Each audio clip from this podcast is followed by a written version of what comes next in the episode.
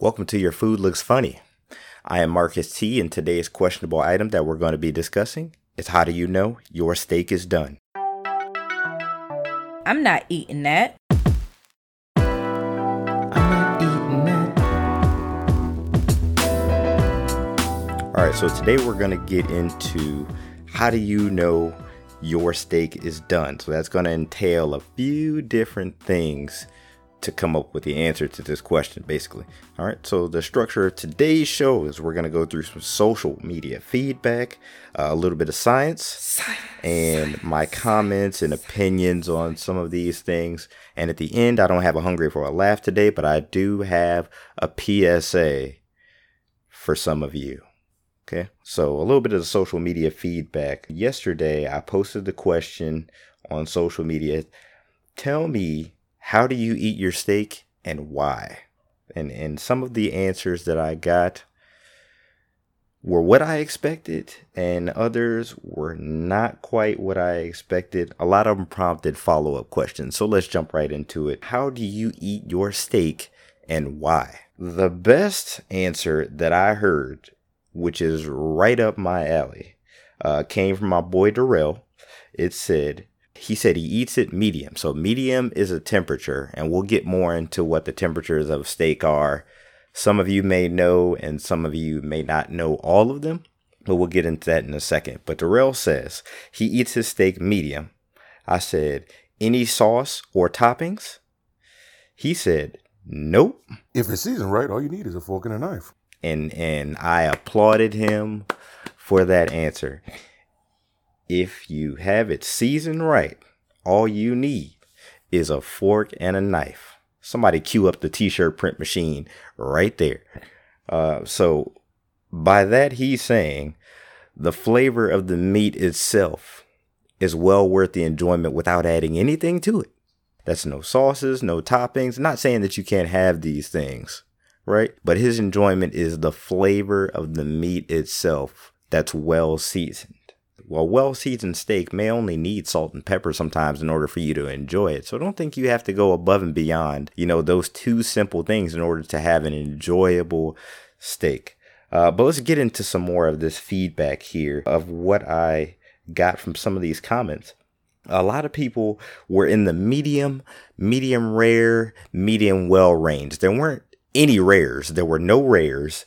And uh, there were a good amount of well done. So now, Uh, let me stop there for a second and go back through uh, the temperatures of a steak. So the degrees in which you can get a steak aren't actually numbers. They're in worded grades. The levels of steak usually go from rare to medium rare, medium, medium well, and well done. So those five temperatures are your normals when you're ordering at a restaurant, or if you're cooking at home, if somebody were to say, hey, I want a medium steak, that's one of the five places that you would cook it to.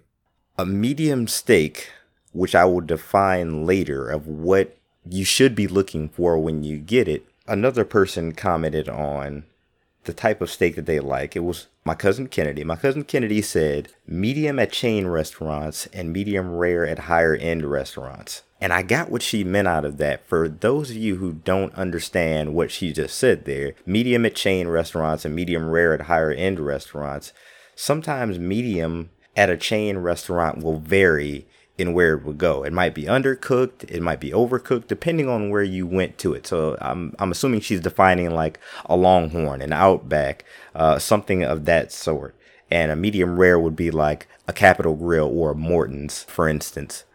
But a lot of times, a chain restaurant will have a hard time defining what their temperature that you're trying to hit is, and also they might have a lesser quality of steak that they're using.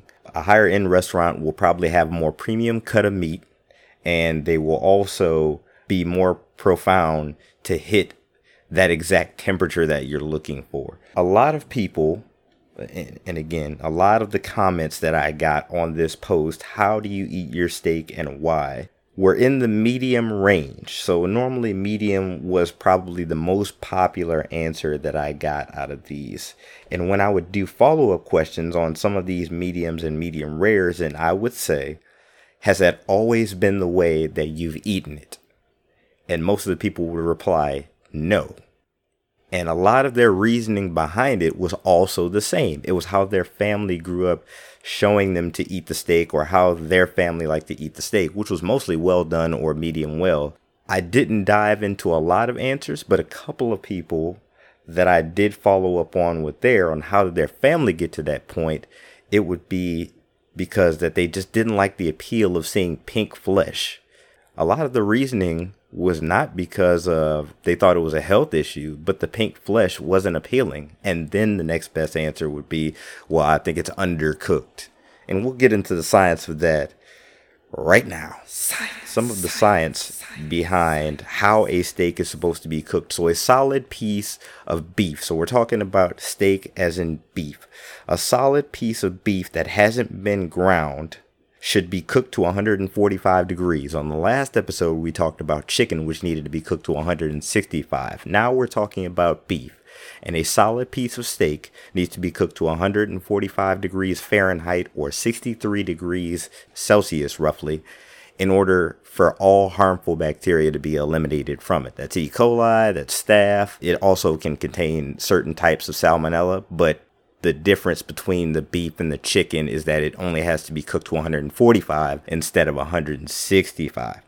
Transitioning from the science of that into my commentary uh, would be, here we go. You need to cook your steak to one hundred forty-five to be sure that you've eliminated all harmful bacteria, but that doesn't mean you have to. That's the same thing with any other food. You don't have to cook it to these specific temperatures if you don't want to. That is your choice. That is absolutely your choice. And I understand a lot of the comments that I got. As I went through a lot of those comments, I got, ah, you're overcooking that. I'm not eating that. Uh, that's well done. Who, who's eating a well done steak? I'm not eating it.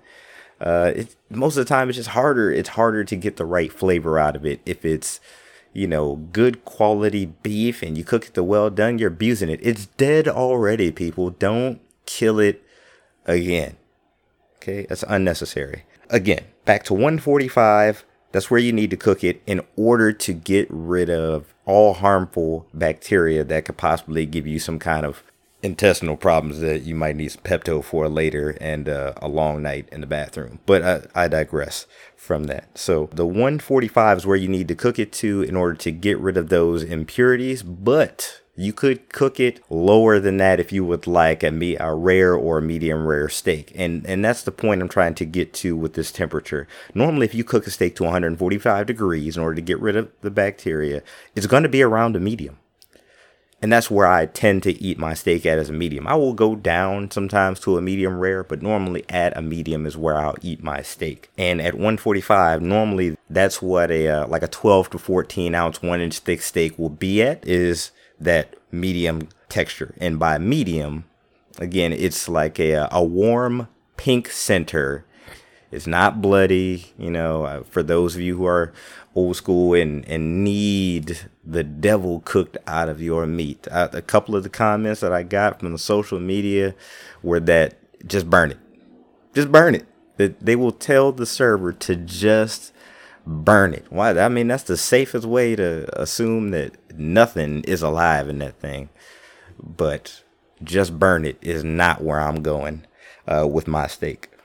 Now that we've kind of gotten through the science, science we've gotten through, science, you know, some of the feedback, uh, where that steak is going to be if you cook it to that minimum internal temperature of one forty-five in order to be safe, which is around your medium. Now we'll talk about some of the misconceptions that there are about how a steak is when you order it in a restaurant. Here we go. So earlier I talked about my cousin who said she would order it medium at a chain and medium rare at a higher end restaurant. Why should there be a differentiation? Now I get that different restaurants are going to cook things different ways. Different cooks are going to define their temperatures different ways. But ultimately, with communication, all of this can be solved. Rare and raw are two different things. Let me say this for you again. Rare and raw are two different things. As a person who grew up eating well done and medium well steaks. Okay, so a raw steak. A raw steak is the one you drop on something hot. That's it. That's raw. That's still raw. That's under cooked that's still muscle fibers and everything still in there. A rare steak will have a cool red center, but not be raw. It's not the same thing. And that's hard for me to describe orally, but visually it would make more sense. And I'll post pictures of what the difference of some of these things are, but they're not the same. The same thing goes with rare and medium are not the same. Just because it's pink doesn't mean it's rare. Don't define something as the same when they're different. If you see two people that look alike, that doesn't mean they're of the same race. That doesn't mean they're the same type. That doesn't mean they speak the same language. That just means they look similar. Similar is what we're looking for here. So pink inside of a steak does not define that it's rare. It just means it's pink. And just like we talked about in the last episode with how do you know chicken is done, looking for a color in the flesh is not going to give you the answer that you're ultimately looking for. And that's, is it safe to eat? Ultimately, that's what you're looking for when you say, is it done? Is it, is it safe to eat? So if you marinate, like I talked about in the last episode, if you marinate chicken in certain things, mainly acids, vinegars, or lemon juices, it will change the color of the flesh. So it might not be pink anymore, but it still won't be done. It'll still be just as raw as it was before you added the acid to it. The same thing goes along with beef. If you do certain marinades or you get certain types of meat, or it's of, you know, a different age, it might be a different color, which means the steak might be darker than you think it is, but be cooked to the same degree as a medium rare or a medium. You can't let the visual define what the steak actually is. The book is not defined by its cover uh, on a on a steak, basically. So the visual may not be appealing to you, or may be more appealing if it's darker, but that doesn't define what that steak was cooked to as far as the internal temperature. You're always looking for the safety and the science behind it, not the actual look, to, in order to define if it was cooked properly. Like I was saying before, uh, communication can always solve any issues that you may have at a restaurant. If you ask your server to define what kind of steak you're ordering. So, for instance, if you want a medium steak, you ask your server to define what a medium steak is. They should give you an accurate description of what their kitchen is going to send out to you. So you don't want them to be set up by not knowing what the kitchen was going to give them in the first place. So the kitchen and the server have to have open communication as to what product they're going to be giving the guest. So the server needs to give you an accurate description on what that medium that you asked for is. They tell you it's a warm pink center. You know, they know what size the steak is. Is it a ten ounce? Is it a twelve ounce? You know, is it a ribeye? Is it a New York strip? Because the different cuts and different types and different qualities of meat may give you a different taste, a different texture. Again, go back and listen to my episode on texture issues. And I will also define a cool trick on one of my posts on how to tell where your steak is at if you cook it at home. A good trick that I know of, but we'll get into that on social media. Just, you want to be in open communication with that server about what you're going to be getting before you get it. So that open communication will help alleviate most of the issues that could possibly happen with you getting a steak that's undercooked or overcooked or doesn't quite taste like you expected it to.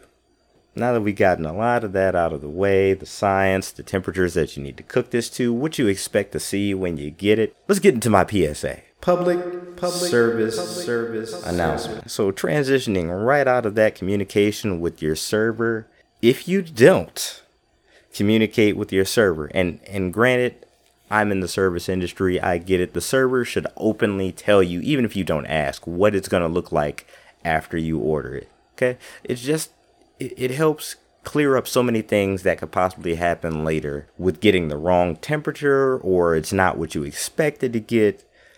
People, look, stop attacking your server for messing up, quote unquote, messing up your order, or the kitchen, thinking the kitchen messed up your steak if you didn't get a clear understanding of how that steak was going to look before you got it. There are two perspectives on this. Number one, don't tear down the server. Don't tear down the kitchen. Don't tear down the restaurant for something that you didn't get clearly defined, because The server could have told you yes, but could you have asked them? Definitely. And if all you want is the conflict of tearing down the server because you wanted that to be messed up, or you came in with the I wish attitude, and by the I wish attitude, you mean I wish they would mess up my steak. Don't wish those things. Get it cleared up beforehand so we all have a smooth experience. The kitchen doesn't have to remake it. The server doesn't have to lose tip money, and you have an enjoyable experience eating your steak. So don't tear down the server. Don't ask for the manager because they just ruined your night because of a steak that could have been defined by you or them. Just just ask the simple questions. You'll kill so much time. So much time if you don't do these things. All right, that was the first perspective of that. Not creating the conflict, and also don't assume the conflict is coming your way. Don't assume the server and the kitchen staff are going to be the aggressor in this situation. Again, I'm I'm a chef, but I'll go out to eat myself, okay? It's a daily activity that we all have to do. I'll go out to eat, and if I order something and it's not quite what I want, if it's manageable, I'll eat it. But if it's not, I'll send it back. But I've heard so many people who immediately say, oh, I'm not sending it back. They might spit in my food, or they might drop it on the floor. Why, why, why, why, why, why, why would we do that? What what enjoyment am I getting out of that? A little floor seasoning on your steak is not going to help my day. Now, I can't speak for everybody, but I know in the environments I've worked in and myself, I'm not damaging your food or purposely, you know, contaminating it, because that can ultimately come back and I'll lose a job. But I have that much foresight to think about that. But again, I'm just defending my profession here. That's all I got. That's all I got. So just that little bit of P S A. Just open the communication lines between you and your server. That's what they are there for. They are your liaison to the kitchen. What's your expectation of what you're getting out of this experience? They're here to facilitate that for you. So let them be your help. Help them help you. Same thing with the kitchen staff. Help me help you. If I know exactly what you want, it's hard for me to mess it up. And it's just like the military. If you tell me what you want and I give you the wrong thing, it's my fault. But if you don't tell me, it's on you. George Bush. Fool me once, shame on you. Fool me twice, you can't get fooled again. So I appreciate y'all listening. Next episode, I think we're going to talk about how do you know your vegetables are done. Vegetables. Ah, touchy subject. Touchy subject. Follow me on social media, Y F L F podcast. That's Y F L F as in Your Food Looks Funny on Instagram and Twitter. You can also check out my fan page on Facebook. Just search Your Food Looks Funny and I'll be there. Um, also, like, subscribe, review, please. I love getting reviews. Constructive criticism is welcome. Uh, you know, all topics that you guys would like to hear, uh, I would love to see, in order to uh, come up with some new things, and I appreciate it. See you guys on the next one.